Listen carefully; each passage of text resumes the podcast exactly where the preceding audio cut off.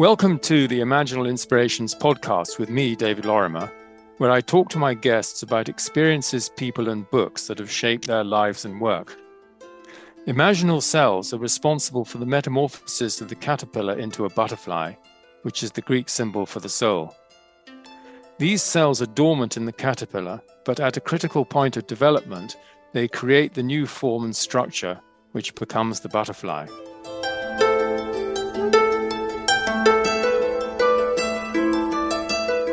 My guest today is my friend Dr. Joan Walton, a researcher in the School of Education, Psychology and Language at York St John University in the UK.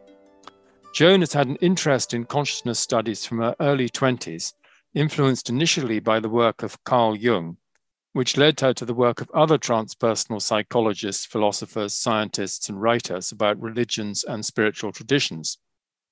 Her focus has always been on the relevance of intellectual exploration for how we live our lives on a daily basis, and her working life in social work and education has reflected this.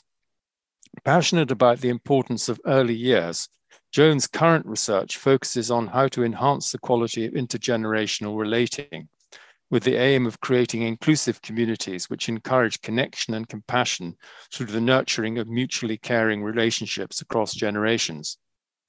Central to this is the idea of participatory consciousness, in which everything and everyone is interconnected. Joan is a member of the board of directors in the Scientific and Medical Network, a member of the Galileo Commission Steering Group, and she's chair of the executive committee of the International Network for the Study of Spirituality. Welcome to Imaginal Inspirations, Joan. Thank um, you. And I'm going to plunge uh, straight in with the first question about a shaping moment involving your choice of work. And of course, there could be more than one here um, because you've changed your orientation over the years. Yes, yes, there's certainly been many shaping moments. But if I think about early on, not so much one moment, but perhaps a period of my life because when I left school, instead of going straight to university, I went into residential childcare. So at the age of 18, I was working in a children's home before the 40 hour week. So basically, I was living in for 24 7 with a couple of days off per week and uh, living my life with very dysfunctional children or children coming from very disadvantaged, dysfunctional backgrounds and the four levels of distress and behaviors etc was just beyond my experience. So that kind of threw me into the deep end of what it meant to be human at a quite distressing level and and made a great impact on me because in its own way i'd had quite a uh, enclosed relatively secure childhood and i wasn't really aware that this level of trauma would existed and I stayed in that for over 18 months and uh, became really quite depressed and isolated and realized that I wasn't really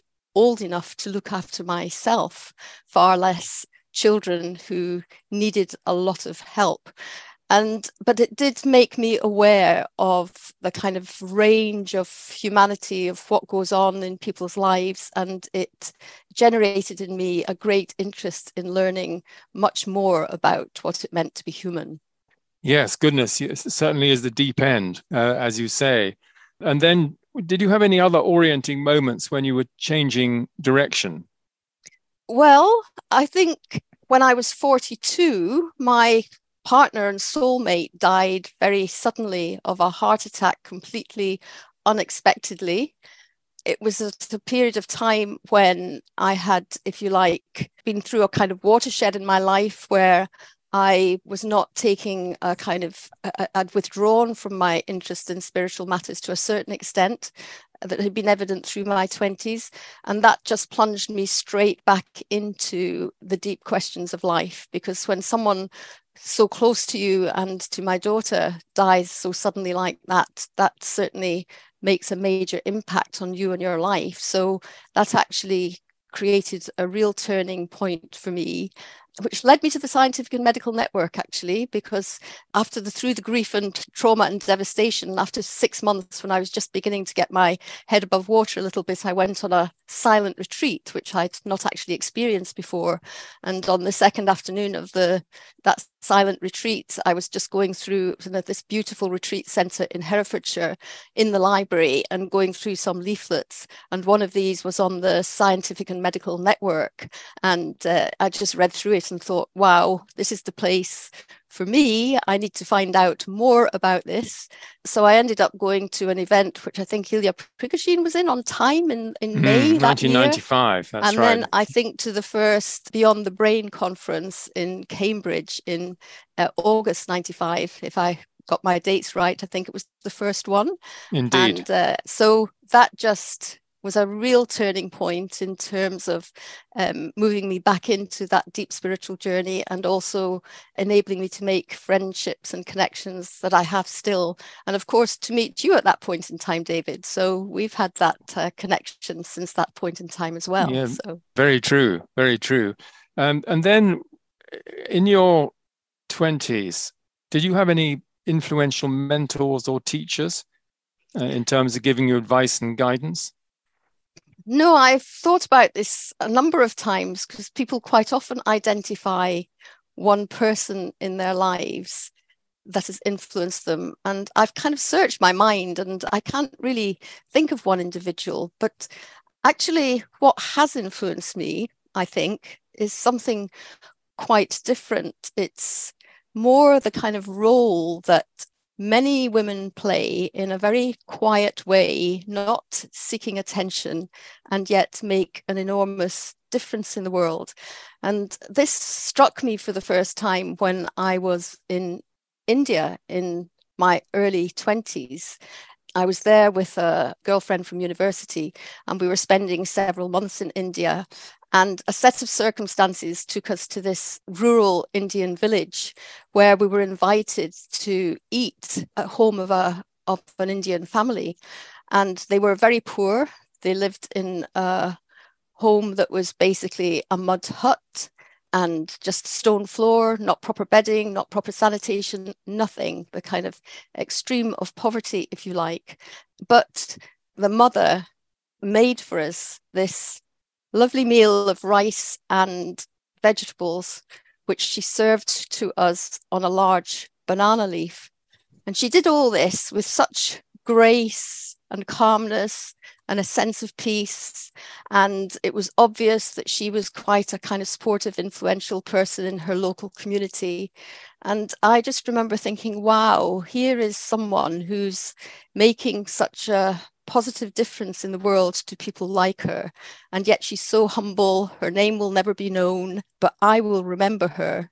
And I always have done. And I think what that's done is just um, made me very sensitive to the vast army of people, mainly women, I have to say, who live that quiet life of service.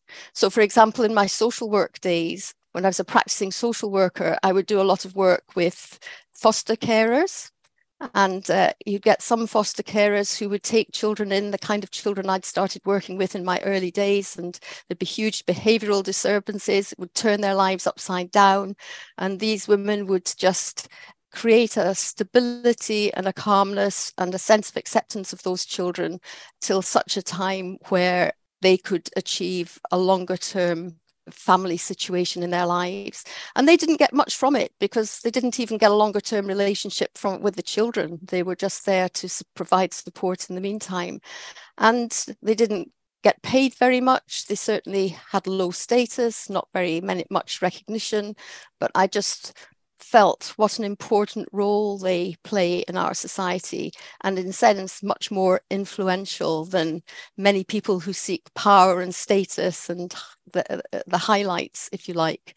So i think what i'm influenced by is the knowledge that there are all these many many people in the world offering that kind of life of service and to me, they're making a more positive difference in the world than most people who have a position of power and uh, status.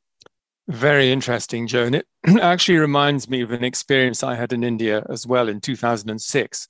I was there with the International Futures Forum, and we went to a slum one afternoon to meet the local representative women in a garage um, where they had a computer um, which ho- hooked them up to the supply chain so they could see when their subsidized food had been dispatched and make sure it wasn't um, sidelined and purloined on the way um, before it got there, because a lot lot of these shipments would just disappear.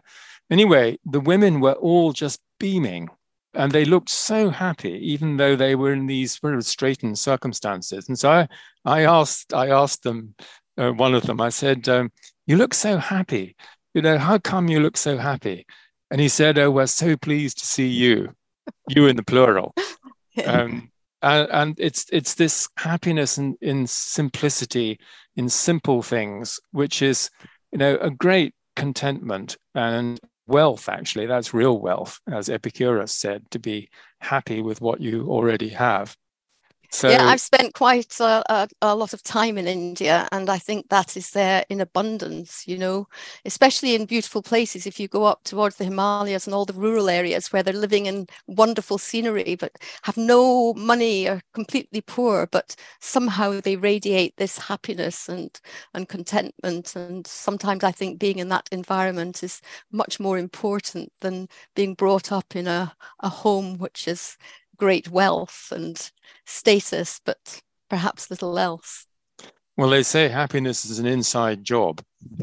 um, so let's go on to books that have shaped your life and thinking. And I know one of these was Memories, Dreams, Reflections by Jung, his autobiography. But no doubt yeah. there are others you'd like to well, mention. yes, but absolutely. I think uh, that has got to be a, a pivotal one because um, I came, I, I, I have no idea. I've tried thinking in retrospect how I came to be reading Carl Jung's autobiography, and I absolutely can't think how because it wouldn't have been a kind of normal uh, book to be in my life. But it was just after I had left residential childcare and I was thinking of going to university.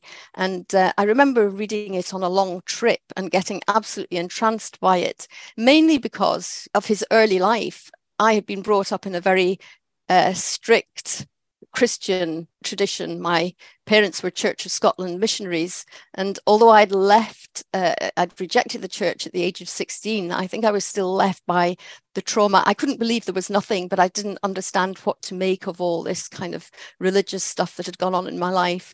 And reading Carl Jung, he was brought up in a very kind of similar Christian tradition and had issues with his parents. And so his whole way through that, I just found absolutely fascinating. Um, and I'd felt very alone in my kind of struggle up till then. So reading him made me feel much less alone. And then, of course, he went on to his encounters with the unconscious, which fascinated me because I always felt that there was a kind of um, being or source to my being that was me and not me. And I was quite interested in that. So it was reading Jung that uh, led me in the direction of the second book and possibly even a stronger influence in my life by a person called P.W. Martin. Now, I don't, this is oh, not. I know the famous, book. Oh, you know the book. Yes, I'm glad. I, not, yes not many people do. So it's great that you do. But he'd written a book called An Experiment in Depth, and it was based on the work of Jung, Arnold Toynbee, and T.S. Eliot.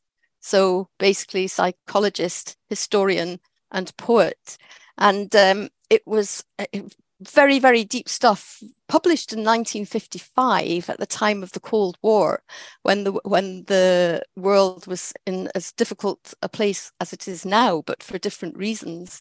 And uh, he kind of he was exploring the dynamic potentialities of the deep unconscious, the immense creative and destructive forces latent in the human psyche.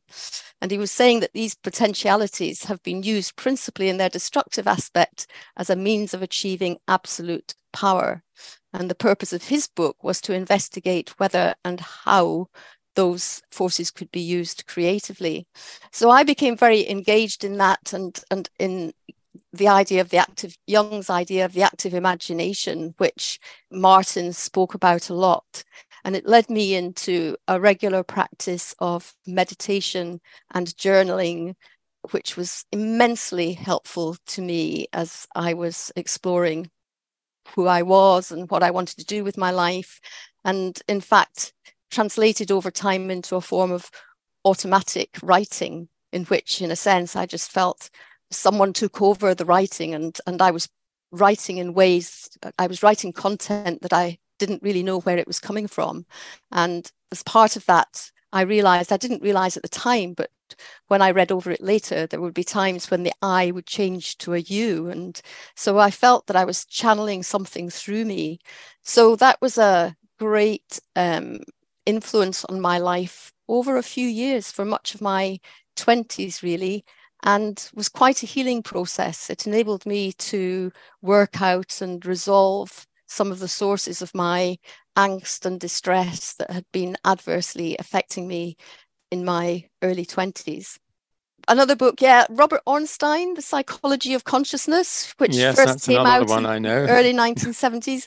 I think that was the first one that I read, who was um, overtly so so actively exploring consciousness as a phenomenon and the neuroscience of consciousness and the idea of the different sides of the brain that Iain McGilchrist is developing so extensively now and then relating that to kind of religious and spiritual experiences. So that enabled me to pick up this interest that I had already been developing in consciousness very interesting to go back to this P.W. Martin book. I'll have a look at it when I'm next in Scotland because you know the, what he says about the use of the destructive capacities is no less true today than it was when he wrote it.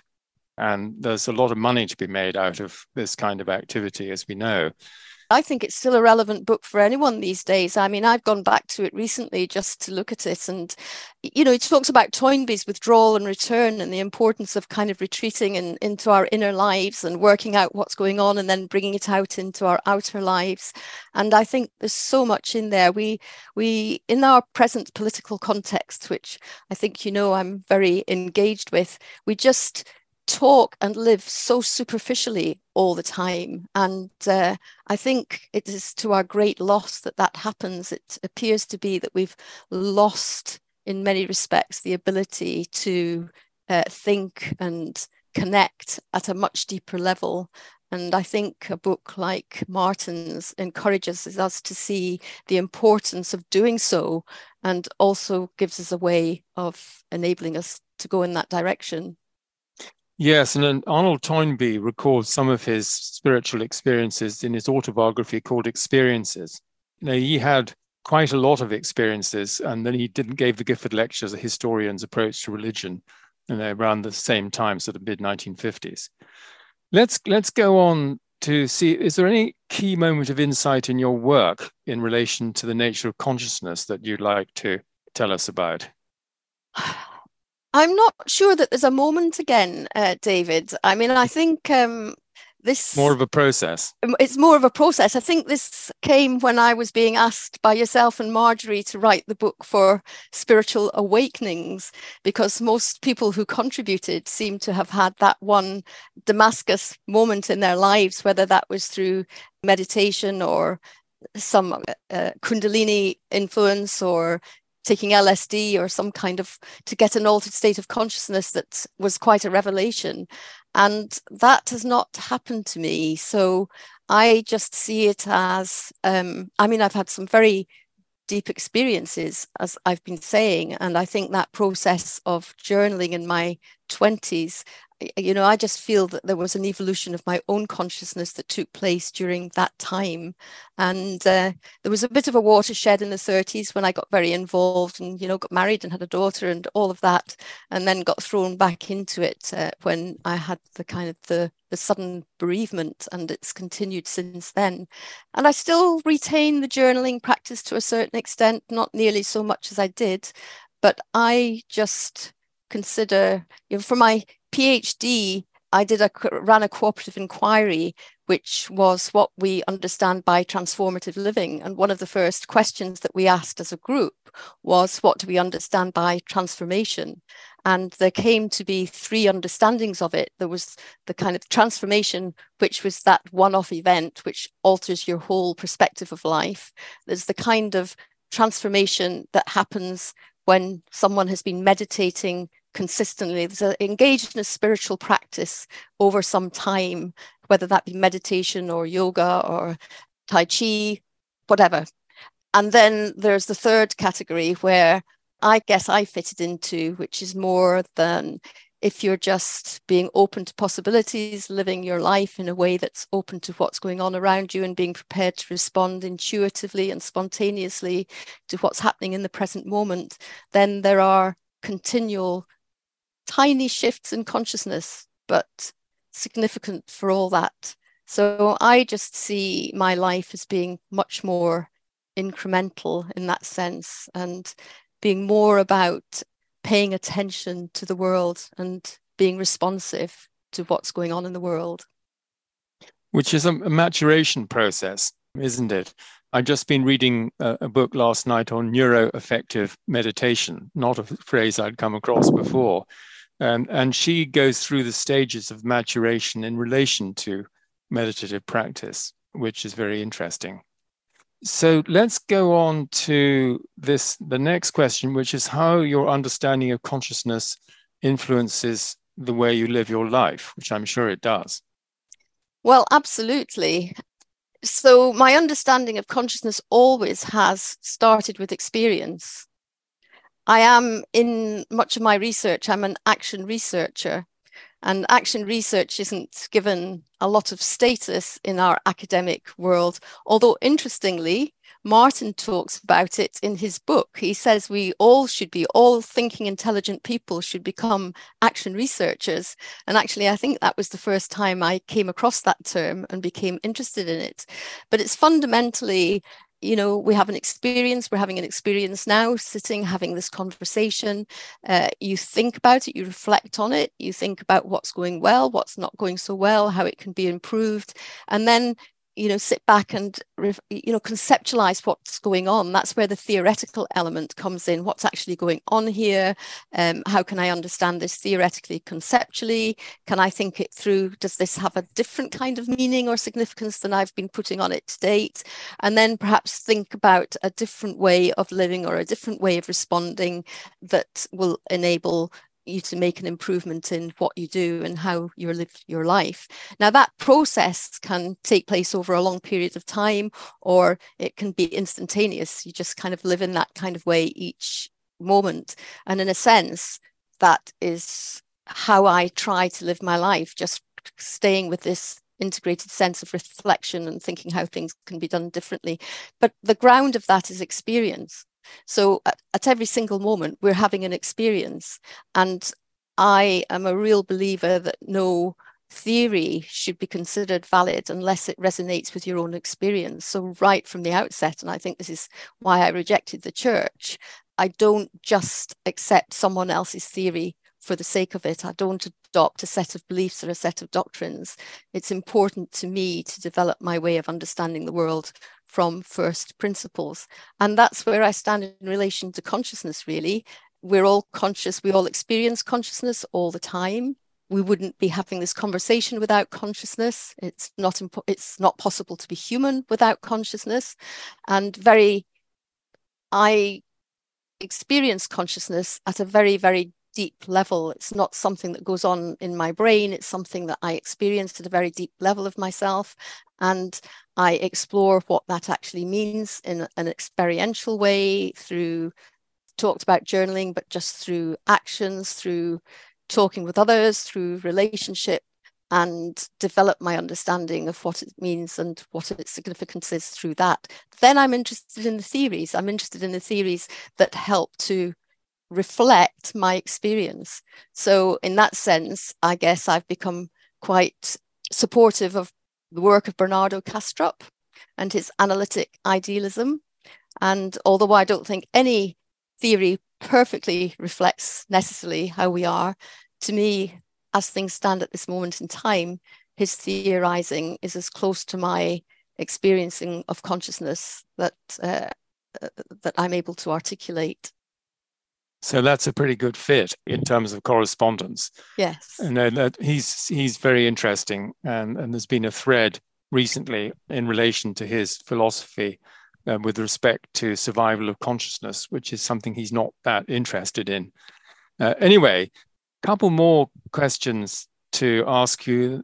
The one is um, about a proverb or favorite quote. Um, do you have one or several that you live by or that you you recall on a regular basis? I think it's the one that uh, is somewhat cliched, but it's to thine own self be true. I think that has been a guiding principle through my life. It's very important to live an authentic life. So when I say to thine own self, it's it's accessing where I believe my source is and my belief in terms of consciousness. So my ontology really has become over time, if I was to reflect what my ontological view on life is, is that we are each unique expressions of an infinite and eternal consciousness that has the core qualities of love and creativity and has intelligence. So that's where I've come to in terms of my own ontological framing. And so when I say to thine own self be true, it's the challenge is how do I more perfectly reflect that universal consciousness with its qualities of love and creativity? How do I live that principle and that energy as an embodied being in this world? Um, so this to thine own self be true. And I think if I'm correct, uh, the place in where where Iain McGilchrist presented in London recently, that was actually Conway Hall. The Conway Hall. I think that was the the saying that was right across the top of the hall. I think you're right, and and and maybe I, I entirely agree, incidentally, with your universal consciousness and uh, us being uh, individual expressions of that, and that has all sorts of implications. But it sounds to me like to thine own self be true is probably the answer to the last question as well. Any advice you might give to your younger self? Or maybe um, not. Mm, I think my advice to my younger self would be have more confidence. I lacked a huge amount of confidence when I was uh, in my younger days. I couldn't have had my this conversation with you. I couldn't speak very well in groups. So although I think even then I would have said to that own self be true, and that kind of guided me, I did not. I felt very separated from other people and felt quite isolated so I think now perhaps I would say, oh, separation is an illusion. Perhaps that would be the phrase I would choose. Separation is illusion, and just develop confidence from knowing that we are you're actually interconnected with everybody else and we are all part of that same deep consciousness and i think it was that recognition over time and that experience over the years that has helped me gain the level of confidence that I have now. Uh, so I would have liked to have learned that at a much earlier age, David. Joan, thank you so much for being on Imaginal Inspirations and sharing your wisdom and life experience. Thank you, David. It's been a pleasure.